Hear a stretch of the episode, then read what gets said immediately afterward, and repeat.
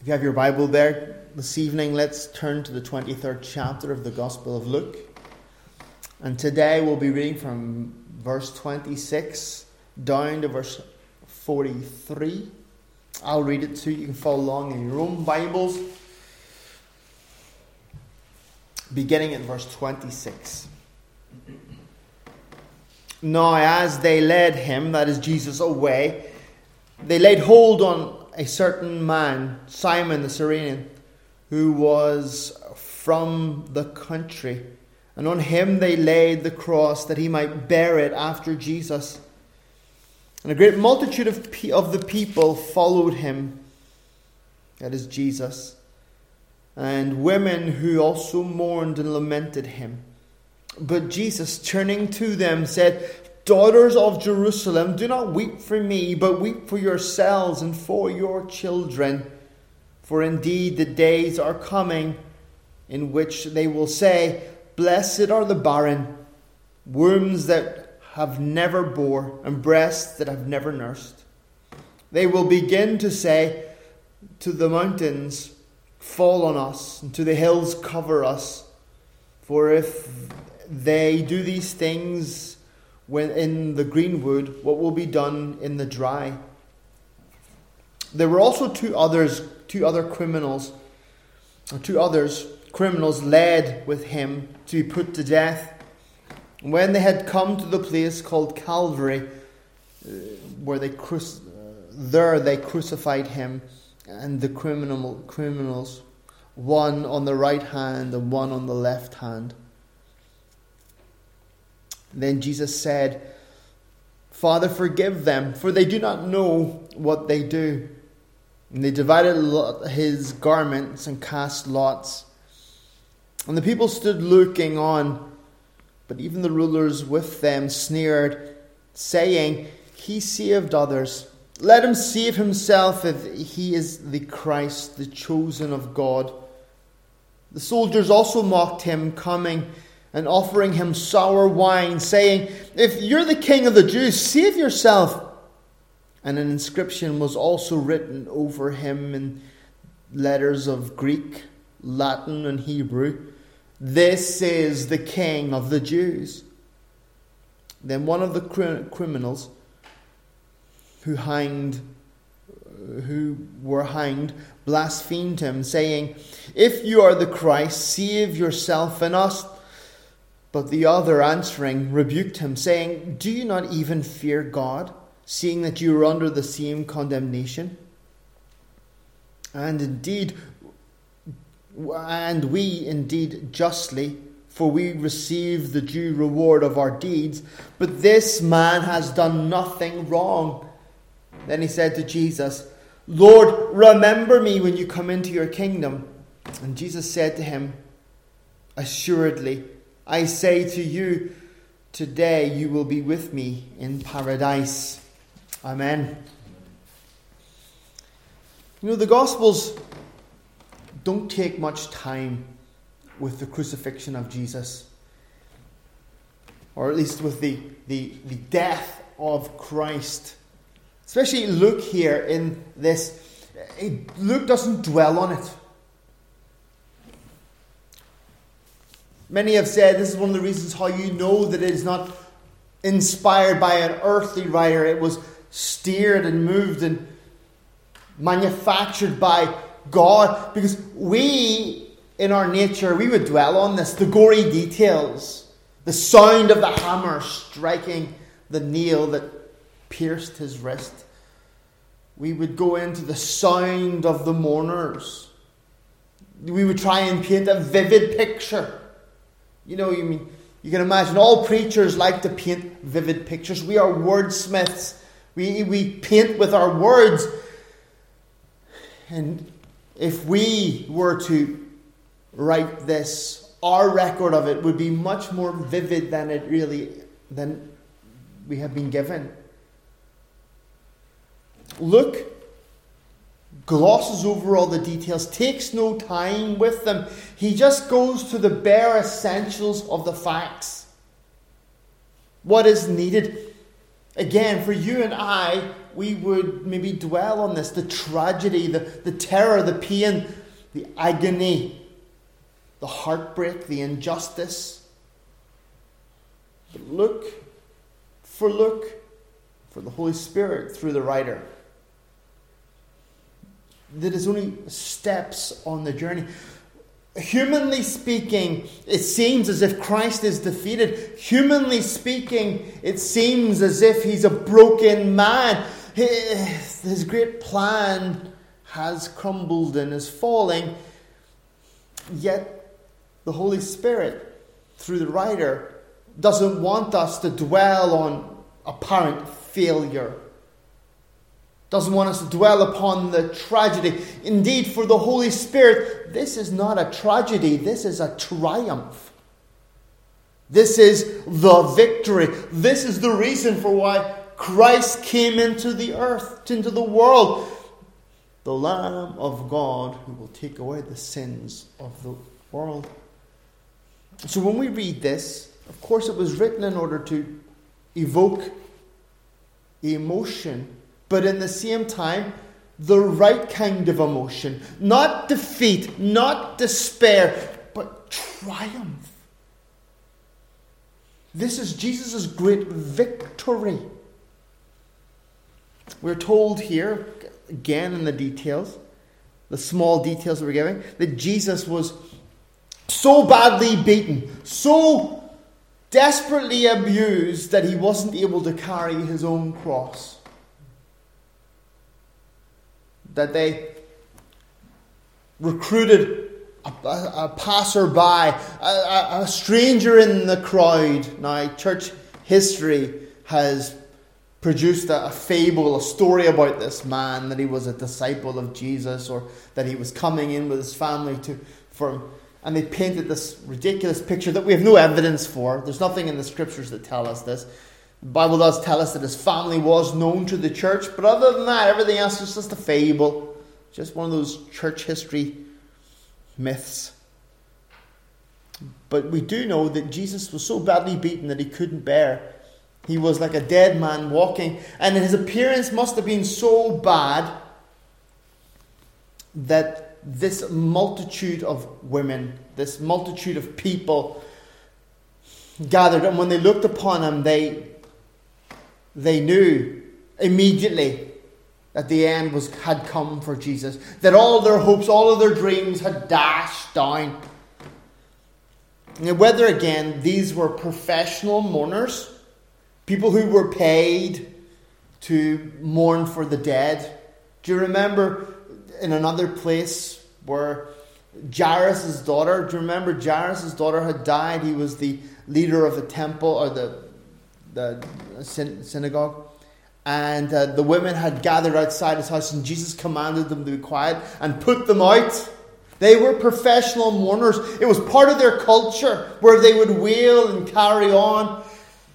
Now, here in Finland, in Northern Europe, when a person dies, we're all respectful and quiet at the graveyard. You know, nobody says anything, and we all stand there in our suits. You know, we all kind of look solemn. I had the honor of being invited to a um, a Burmese funeral. A child had died. One of the Burmese children had died in a car accident, and I, I went to the funeral. I was invited to the funeral. I went to the funeral, and I was standing there with all the Finnish people. We were all standing there, and the Burmese community from all over Finland had gathered, and they had their their I think it was a Buddhist ritual. I'm not quite sure, but I think it was Buddhist or some sort of and then the, the men began to mourn and wail and cry and beat themselves, beat each other. And the younger brothers of the mother of the child that had died got very angry and aggressive with the father who was driving the car when the accident happened. And as we we're putting the, the coffin into the, into the ground, some of the young men threw themselves into the into the, the hole. You know, and they, they tried to fight with the father and threw him in the hole. And the poor Finns didn't know what to do. They were all like, oh, oh, I don't know. Uh, being an Irishman, I'm quite used to that kind of level of emotion, so it's no problem for me. But it was so strange, so foreign to see people from another culture in their mourning. And for, so, for you and I, when we look at this situation with Jesus being led out, and these women lamenting and mourning and wailing and crying and, and pulling their hair, and you know they've got their dark makeup on and they're dressed in, in you know rags or whatever, it's very hard for us to get the image, the, the theater of it. And as they're following Jesus, you know, it's a mourning. It, it's it's it's it's terrible. It's frightening, shocking, sad. And yet, as they're following Jesus out, it tells us here in verse 28 that Jesus turns to them and stops them. He says, Daughter, Daughters of Jerusalem. So he identifies them right away as being people from Jerusalem, not necessarily his followers. They were people from that area. They were the inhabitants of Jerusalem. Do not weep for me, but weep for yourselves and for your children. See, Jesus knew what was in store for Jerusalem. He knew the judgment that would fall upon them. He had warned them before, not just simply through revelation, obviously because he was God, but because of the scriptures have spoken. Everything that was written in the scriptures must be fulfilled about Jerusalem. And we're told in the scriptures that judgment would come upon Jerusalem. And they think that this tragedy that's happening to Jesus is the worst thing that can happen to a person.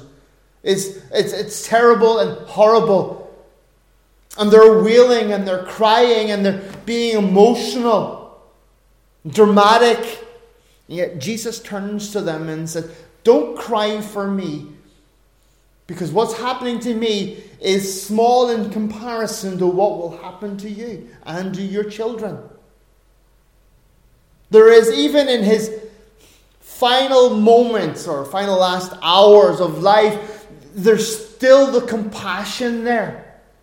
There's still this overwhelming need to warn people of the wrath that is to come. Even as he himself, as his lifeblood is being poured out, his final thoughts in those final hours are for the well being and safety of others. He's still calling people to repentance, he's still warning them and he goes on in verse 28 and 20, uh, 29 and 30. He warns them of the, the absolute horror that will befall Jerusalem. If you've ever read Josephus in the Antiquity of the Jews, that history of that terrible siege, cannibalism, barbaric behavior of the mercenaries that surrounded Jerusalem. It's terrible. It's terrible. And Jesus is warning them. And then Jesus says in verse 31 If they do these things in the greenwood, what will be done in the dry? Which is, has been a very debated text. What did Jesus mean by that? Who are they? Well, there are three thoughts is either the Romans, the Jews, or even God Himself. What will happen? Who is the greenwood? Jesus, the time in which they live, perhaps, the spiritual age that they're a part of. I personally think that the they is the world, the flesh, the devil, perhaps. Not necessarily just the Jews, certainly the Romans. But here Christ is saying if, if this, such a terrible thing can happen to some, someone who is alive in God, and the life of God is thick and deep and real, eh, there's a, an uh, allusion to whether this is from a verse in Ezekiel talking about the, the, the, the greening of the olive tree. If you know about olive trees, they are intensely oily trees, and it takes forever for the, the sap or the oil to drain from the wood for it to become dry and brittle. brittle. And here, the thought is that, that Jesus Christ is the green wood, the living tree. The life is rich and deep in Him. And if such things can happen to Him, if God can pour out His wrath upon someone like Him, how much more will it come about when there is no life in the wood, when there is no sap in the branch, when they are dead branches, there is no bearing of fruit.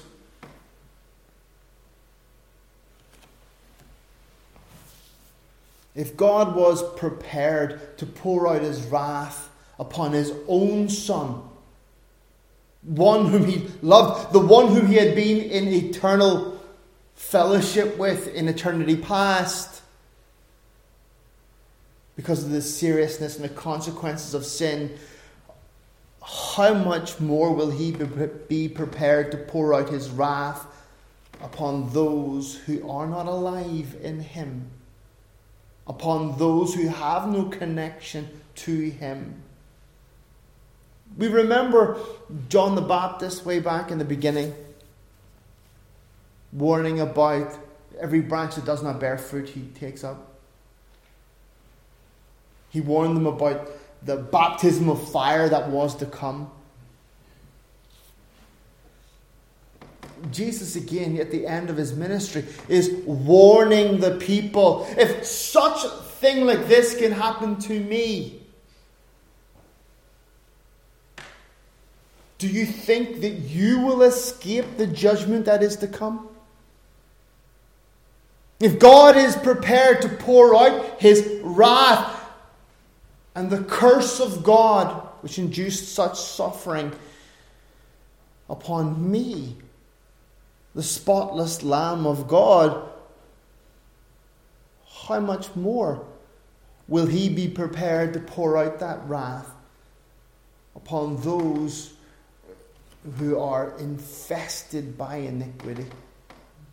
Upon those rebels, upon those dry branches. It's very challenging, isn't it? Because we often think again in our minds and our hearts, well, I'm okay. I'm not like the Taliban. I'm not like those people in wherever, whatever. I live in Finland and I'm happy and nice and pleasant and everyone loves me and I've never done anything bad in my life and Jager no snell. But it's not a question whether you're kind or nice or snell. It's is your, per, your righteousness as perfect as Christ's? Have you kept the law of God perfectly in word, thought, and in deed. And we all know, if we were to look at ourselves honestly, that we have fallen short of the glory of God. All of us have slipped up. We demonstrate through our actions that sin is alive within us. We are not sinful because we do sinful things. We do sinful things because we are sinful. We have inherited the nature of Adam, a distorted, broken image, a disabled handicap that we have inherited from our first spiritual real father.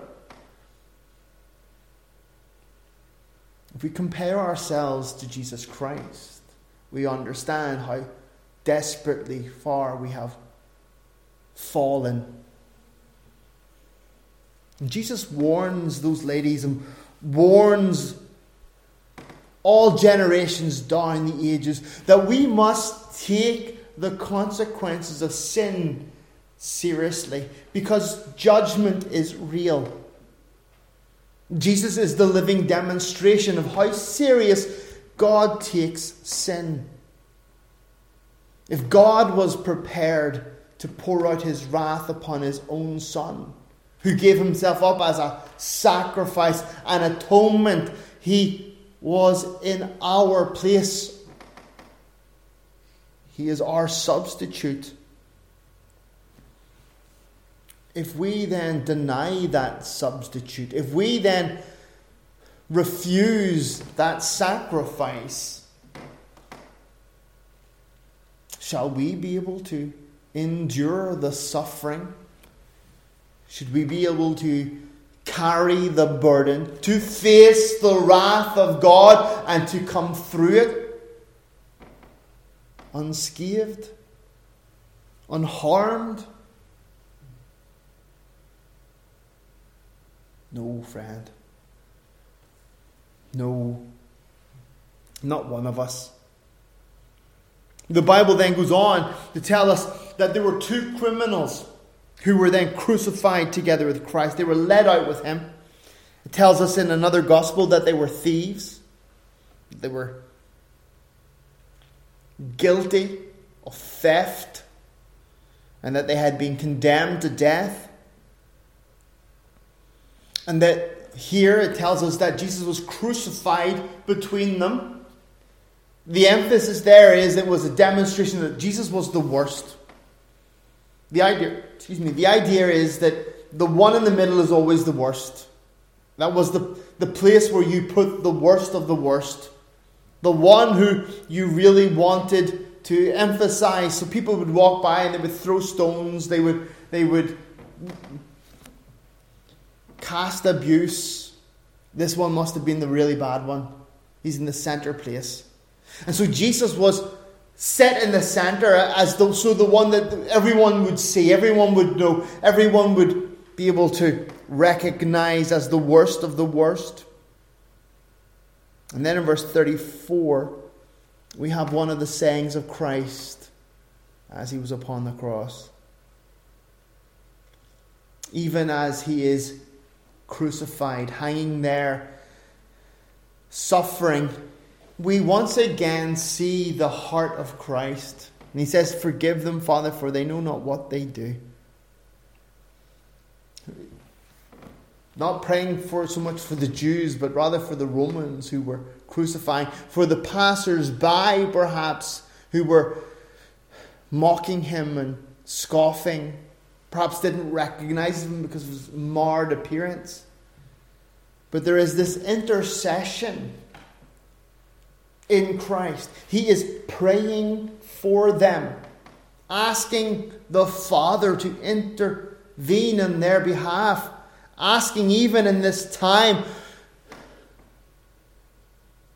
for mercy. Again, think Jesus is the victim here. He has been unfairly tried, unjustly tried. He was found guilty of no crime. And yet he was sentenced to death as a convenience to keep the peace. One man for the nation. You would think that there may be a little bitterness about him, a little bit of anger or unfairness a little bit of, I don't deserve this. But even in the midst of his trial, even in the midst of his death, his thoughts are not for himself, but for others, for those around him, those little lambs.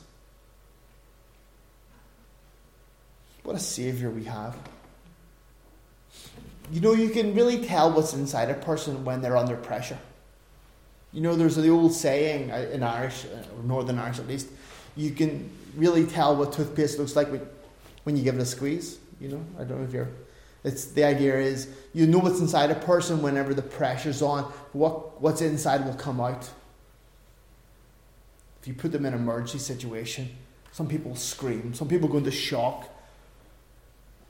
I always remember one of my cousins got knocked down by a car just um, with the road across the way from our house, one of my younger cousins knocked him and his leg went whoop. And my my mom, of course, saw it from the window and she was straight out. And the big crowd of people had gathered round. And my aunt, my cousin's mother, uh, was standing there screaming and hysterical because her son had his leg was completely mangled. He was only seven years old at the time. And my mom just walked in, took control, calmed everybody down, phoned the ambulance, straightened the leg. By the time the ambulance had come, the leg was splinted and everything else. And my mom was just like, anybody said anything, put, there was just that kind of, my mom took control and charge and blah, blah, blah. Got my auntie calmed down, made her a cup of tea and everything, and got them a lift to the, you know, to the, the hospital. You can tell what's inside a person during a time of crisis. And in Jesus Christ, in this tremendous crisis, in this, the greatest of all crises, his thoughts are not for himself or for his own needs, but rather for the needs of those around him. Those who have been caught up in this great drama. And that speaks volumes of this of the Savior that you and I have trusted in. We know that in this time of crisis, that his mind, heart was for those around him. Now, as he is seated in heaven, the Bible tells us that he is interceding for his church, for his bride. We can be confident that that which he did in a time of trial and was faithful in that trial, now as he is lifted up and employed in the act of intercession, that He will be faithful to continue that act of intercession for us, His church. We can stand firm in the belief that He will never leave us or forsake us. Why? Because we have seen Him at His worst. We have seen him at his lowest, and even at his worst, even in his lowest moment, he stands higher than Mount Everest. His behavior is unlike any others. His conduct, spotless and pure and unselfish. We can look to him and say, I know that I can trust him. I know that I can look to him for help. Because even in his darkest hour, he shone like the sun in compassion and mercy and goodness and generosity. What a wonderful sir, Savior we have. Let us not paint him in the colors of our own corruptness. You know, the Bible, God says in the Bible, I am not as a man. Don't think of me as a man. I am not as a man. That's because when we look at God, we often look at Him through the lens or the, the filter of our own impressions or understandings. As a pastor, I've always having to deal with people's misunderstandings or misrepresentations of who God is or God the Father. one of the, the most normal, usual misunderstandings is when people are in relationship with God, they often portray their relationship with God as, their own relationship with their earthly father. And so they, they look at their relationship with God through the lens of their own experience. And oftentimes, if a person has had a bad relationship with their father, uh, a, an up and down, or an inactive, in a passive relationship, that reveals itself in how they relate to God the Father. It's one of the reasons why we must look at God through the Scriptures, why we teach the children the ABCs of God. Because we desire them not to know God through their earthly experiences, but through how God has revealed Himself in the Scriptures. We see God the Father through the lens of Jesus Christ. God cares for us. Jesus demonstrates that even in the end.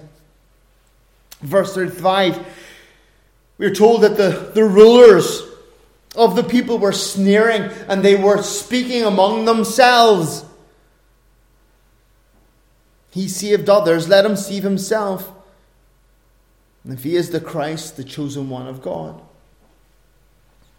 They're mocking him right at the end. And it says here the soldiers mocked him as well, and they offered him sour wine. It's only in Luke that we get that detail. That was the idea was they were asking him to toast. They were offering him this, this not a bribe, but a drink in order that the, he would demonstrate his godness, his Christness. That even in the drink of sour wine or vinegar was an act of mockery. That act of mercy was an act of mockery. And they put the inscription over his head This is the King of the Jews in Greek, Latin, and Hebrew so that everyone would understand it. Then, of course, they came to the criminals who had been mocking him and blaspheming him. And we're told of the one who denies and the one who seeks mercy. One of these men mocked Jesus. And it's almost as if he's trying to motivate Jesus or to goad him into you know, saving them. Sure, if, if you're big enough, why don't you do it? Do it, go ahead. Save us, save yourself, save us. And it's, it's almost like he's trying to wind Jesus up in order to motivate him to kind of, you know, if you can do it, do it. Go ahead. I, I don't think you can do it. Do it. Can you do it? And it's like this social pressure, you know, this kind of a peer pressure. By saying you can't do it, you're trying to motivate someone into doing it, like a reverse psychology type thing. And he is mocking Jesus. This man is about to die. He knows who Jesus is. We see that from his conversation, conversation with the other criminal. And yet, there is no compassion, there is no fear. He just mocks Jesus and treats him lightly. I think that's the most telling. There's no respect, there's no reverence, there's no, again, fear in his conversation. He knows he's going to die, this criminal, this thief.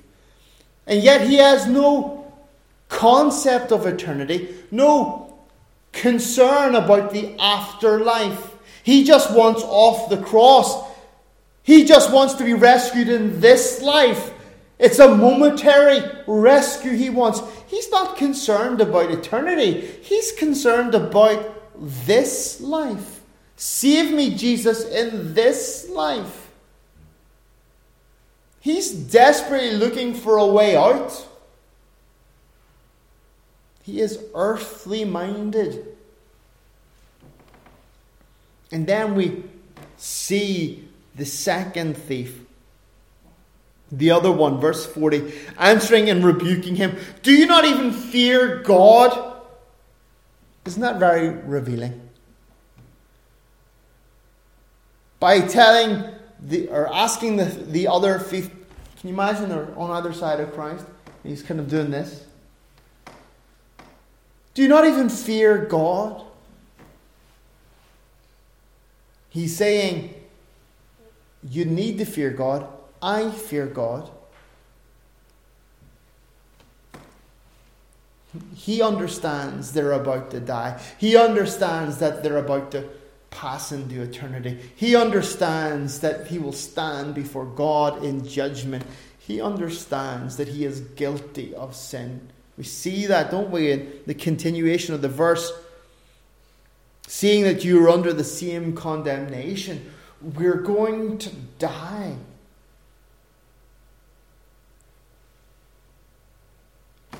This man, unlike the first, fears God and is aware of his own sinfulness, aware of his own shortcomings, of his unholiness, of his sin. He's a thief. He knew what he was. And he deserved the sentence according to their law that he was given. It was inescapable, unavoidable. It was right. Now he's standing at the edge of eternity, and he knows that he will face a judge unlike any other. A judge who cannot be bribed, a judge who cannot be emotionally manipulated. Tears don't work. He will stand before the judge of all heaven, of all creation. And he rebukes his fellow thief. It says in verse 41 We indeed justly, for we receive the due reward of our deeds, but this man has done nothing wrong. So there we see his understanding of judgment, his understanding of guilt is right. But also, we understand and we see clearly that his understanding of the innocence of Jesus is clear and right. He was probably in the same cell as Barabbas, was probably there when they took Barabbas out and let Barabbas go and put Jesus in his place, this man who had done nothing wrong. Jesus was a celebrity, everyone knew who Jesus was. Here's a man recognizing Christ, the innocence, the undeservingness of Jesus.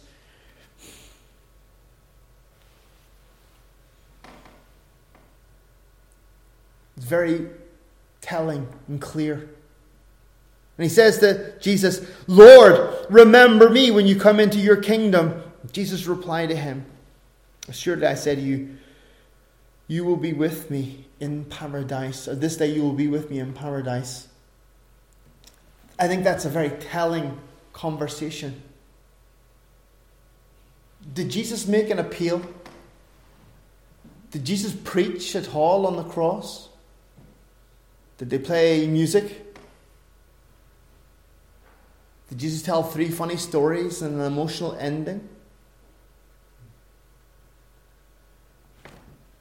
Was there any kind of debate or conversation between the two? No, nothing. Nothing. Though this man was called and the other was not. The Holy Spirit drew one man and the other was excluded. We see very clearly, even up to the end, that salvation is of grace, not through works. What work did this man do? This convicted thief, this man so deserving of punishment that he was to receive death? How did he justify himself? By what good deed? By what work? There was none. He himself confessed that he was rightly judged and received the just sentence, that which was deserving. And yet here we have Christ affirming to this man. The word in this Bible is assuredly, in the other Bible I was using, truly, verily, verily, as it says in the Old English. Well, it doesn't say it twice, it only says it once. It means honestly. I'm telling you, you can bank on it. This is the truth. What work did this man do to deserve salvation? Nothing. Because the Bible says that salvation is by faith and that it is a gift of God, not of ourselves, lest anyone should boast. That should inspire us with such hope. That, that should motivate us in our prayers and in our evangelism, in our conversations. It should embolden us. Never to give up nor to give in, but to plough on, to be loud and true and free. For we know that God will call his own to him. And nothing, nothing shall prevent them from coming. If a person is called by God, if a person has been chosen by God, as the scriptures say, God will quicken them and enliven them and call them to Himself. They shall respond to the gospel of the Lord Jesus Christ. They shall be attracted to Him as iron is to a magnet. It's irresistible. That should embolden us. Think of our beloved brothers, sisters, mothers, fathers, daughters, sons, grandparents, uncles, aunts, neighbours in the street, strangers in the street, our work friends, our childhood friends, all those that we know that do not know Him, that have no love for Him, have no time for Him, who are guilty of sin and are separated by an endless gulf. Who have no time. And when you think of them, you think, no, there's not a chance in this world. There's not an opportunity. I can't imagine. I can't imagine that there would be such a change in their lives that they would by themselves come to Christ. That they would follow Him. You may have communicated the gospel time and time and time again. And yet their heart is hard and cold and dead and far from Him. But yet we see here the truth of the promise that when Jesus made that not one of these little ones shall be taken from my hand. All whom the Father gives to me shall come. Let us be confident let us be emboldened. Let us know with all certainty that Jesus Christ is able to save even until the end, and nothing can prevent a person from coming to faith. I remember the story of George Mueller and the men that he prayed for throughout his entire life that they would come to faith. And he had a list of these men. I don't really remember the details, but he had a list of these men that he was praying for throughout all his life. And he, would, he wrote them down, and after five years, one of them came to faith, and then after a certain one, another one came to faith. And, and then George, uh, all the way down until the, the last name on the list, and George Mueller passed into glory. And that man's name was still on the list, and he was the only one on the list who hadn't come to, to salvation. And uh, but he was so moved by George Mueller's witness that he, he attended the funeral. And at the funeral of George Mueller, they uh, celebrated his life and they thanked God that, that, that George had passed into glory, but not because of his good deeds or anything that he'd done, but because of Christ. And in that funeral service, the man saw Christ high and lifted up, and the Lord saved them. A life lived in intercessory prayer, and even when George Mueller wasn't there to personally do anything, the, God remembered those prayers and answered them even after the death of George Mueller. Beloved, let us not grow weary. Let us not grow tired. Let us press on. For we know that if we do not give up, in due time we will reap a harvest. Nothing can prevent the saving power of God from working.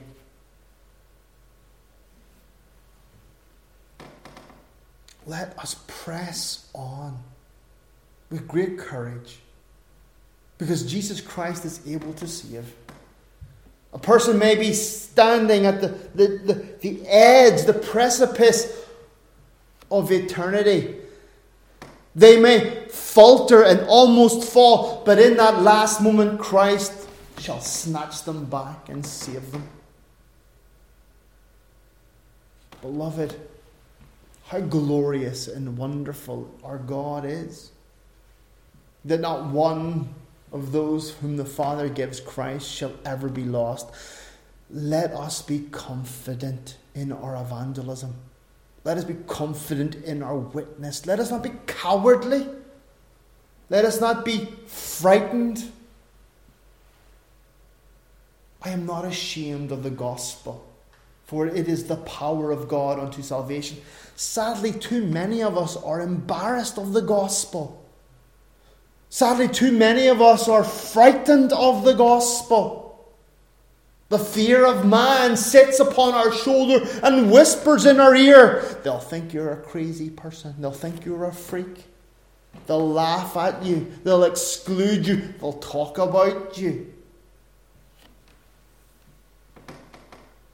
We fear what people think of us rather than fearing where those people will end up in eternity. We would rather be friends with them in this life than family with them in eternity. As long as we have peace with them here now, it's okay. They go to hell, that's on them. Oh, beloved, Christ has called you to a higher life. He has commanded you, like all his followers down through the ages, to go into all the world and preach the gospel. The Great Commission wasn't only for the disciples, for the twelve, it's for the church eternal, for all of us. We are those who represent Christ in this age, and that mantle of witness has fallen to us. And there's far too much of our own culture in us. We're too, too respectable, too nice, too afraid of being different.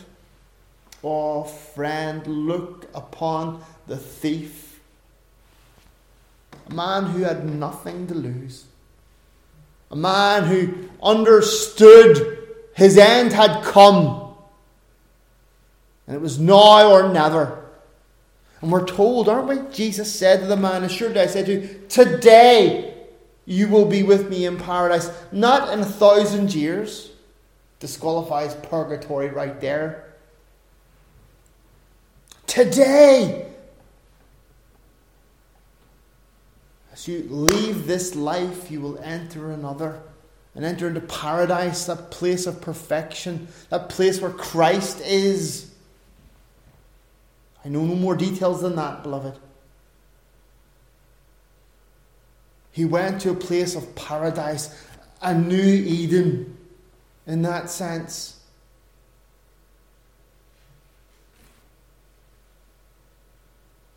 A place of blessing. All of us should be emboldened in our witness, but also assured in our own faith that we no longer have to perform to please God. That we don't have to jump through hoops and evangelize people to try and win his smile, or say our prayers, or read the Bible, or do good deeds in order to earn his favor. We already have his favor, we already have his smile. We don't do those things out of a sense of guilt or a need for affirmation. We do them because His love is in us. The Spirit of Christ is in us. The Spirit of Christ that says, Forgive them, Father, for they know not what they do. Oh, beloved, remember our Saviour. Remember the Saviour who cried out a warning to those women who were lamenting and mourning for him when they themselves were at the edge of tremendous danger. This was not Christ's tragedy, this was his triumph. And he warns them if God is willing to do this to me, the living vine, one who bears fruit, what do you think he will do to the deadwood? What do you think will happen to the one who does not bear fruit? to the one who is dead in their trespasses and sins. That which happened to Christ will pale in comparison to that which will happen to those who have rejected him. Remember the Saviour who prayed for the, the man who nailed his hands and feet, who gambled for his meager belongings. The Saviour who prayed for the passers by as they mocked and scoffed and jeered at him. Ask, asking the Father, even in his darkest of moments, to forgive those who were so guilty of sinning against him. And finally, think of those two thieves, those two men on either side, both so deserving of death, so guilty of their crimes, both the same, yet ultimately going such in such different directions. One whose heart was hard and cared only for this life and for the things of this world, and was only concerned about escaping his duly given sentence. His heart was hard and fearless, careless when it came, came to God. God meant nothing to him. Eternity meant nothing to him. This life after death meant nothing to him. While the other thief truly feared God, for he knew his guilt he knew that he was in danger, that he had fallen under the sentence. Not just the crimes that he had committed, but before the court of heaven he stood guilty. And he recognized that his guilt was immeasurable. Christ, the spotless Lamb of God, would survive and be found guiltless in heaven.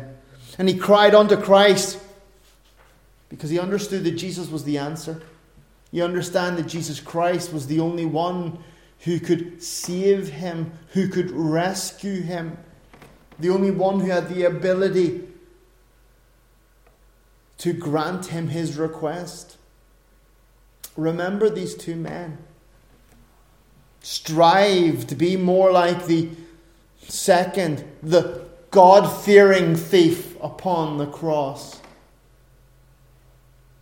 A man who was desperate for salvation. Now, you and I, if God has called us and as God has granted us life and we have faith in Jesus, let us be then bold. Let us pray to Jesus. Pray for me. Remember me. The whole idea of to remember doesn't mean that Jesus like, oh yeah, I remember this one time I met this guy. We were on a cross, you know, and it was really, it's a funny story. You know, I can tell you it. This fella, I met him years ago. I can't remember his name, but he was there, you know, and this other fella, he was a bit of bad. But this guy, he was a good guy. Doesn't mean that kind of remember. It means to speak on my behalf.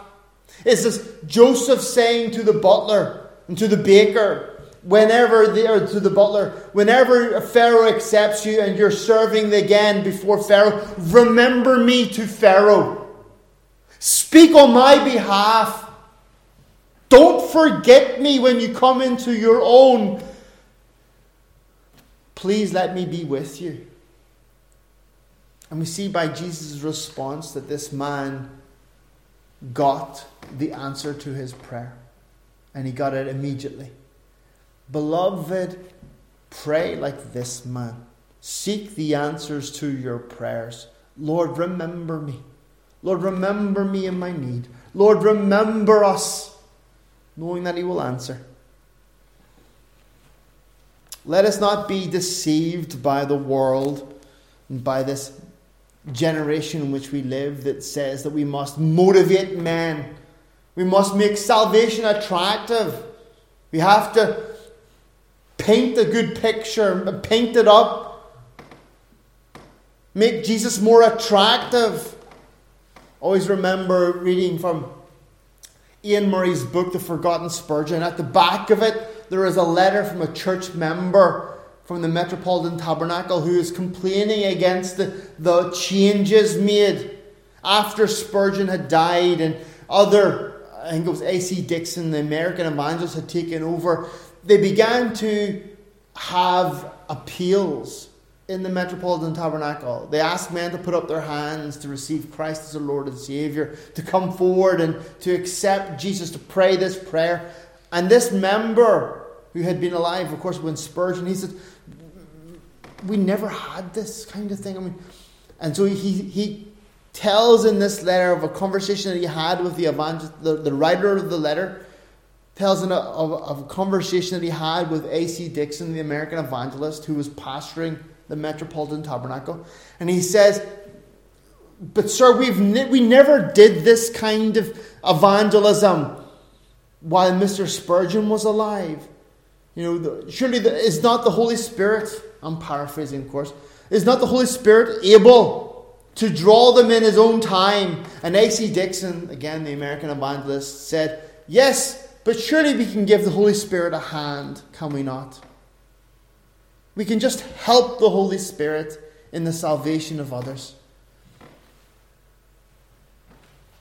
Beloved, we live in that age when men feel they need to help the Holy Spirit. Where they feel that it is, unless we lower the bar, unless we do all that we can do to bring people in, they'll never come in. That God is not able to draw them. That's such a lie. So unbiblical. God is able, even up until the last point. We know providentially that God will move and steer and direct and lead and guide people to where they're supposed to be when they're supposed to be there. Think of Philip, the, the evangelist, and the Ethiopian prime minister. Think of Paul and Silas, I think it was, in the jail, in the Philippian jail, when the earthquake happens. Time and time again, we see God moving through circumstances. We can have confidence in Him. Let us be confident in our telling of the gospel, in our leading people to Christ, in our walking and working together with the Holy Spirit. Indeed, greater is He who is in us than He who is in the world. Beloved, we have a God who delights in saving people. Though we have are in a time of gospel darkness, when truly there is a famine in the land, not of bread or water, but of the Word of God, if we, His people, seek His face, if we repent of our ways, we don't do the things that the, the worldly church has been doing. And we seek Him, we repent, we walk in His ways and keep His requirements we shall see a new move of God in the land, a revival, a reformation, as our spiritual ancestors have done in the past. Let us stand firm. Let us remember the crucified Christ and the fruit of his sufferings, the reward of his sufferings. He purchased redemption. Did he just do it for you? Did he just purchase redemption for all those who want it? No, beloved. For all those who were chosen of the Father from eternity past, all those whose names were written in the Lamb's book of life before the foundation of the world. Let us be confident, know that all those whom the Father has given Christ shall come to him. And let's be confident Let's be steadfast and let's be obedient to the command. Amen. Let's pray together. Heavenly Father, we do ask your blessing upon our efforts. Help us, O Lord, for we have become so intimidated by the methods and means of this world. Lord, worldly churches often point to their size and to their, the, the, their actions and their activities and, and scorn us, and we become intimidated, Lord. Oh, help us, O oh God. Help us to be confident in you and in your actions. Help us to know that you are a saving God. Lord, help us to appreciate Jesus Christ. That he who laid down his life Lord, laid it down for us and for others. That it was a success and not a failure. The, the, the death of Christ wasn't an unfortunate tragedy, but rather it was a triumph of grace. It was all according to your plan and to your purpose. Lord, we thank you for the display of your mercy and of your grace. Lord, we, we thank you for the warning, Lord, and of the need of repentance. We ask, O oh God, that you'd help us to remember those two thieves, the one who did not fear and the one who feared. Lord, that we might be as them, or as the, the, the one who feared. Lord, that we would be motivated in our lives to call unto you. Lord, remember us. Remember us in our lives. Remember us, Lord. For we know that you will answer your prayer. Lord, we know that you will, you will be active on our behalf. Lord, please help us, O oh God, to be emboldened, to be full of courage, to stand fast. Lord, to be faithful. Lord, we ask this for your glory and your glory alone in Jesus' precious name. Amen. Amen.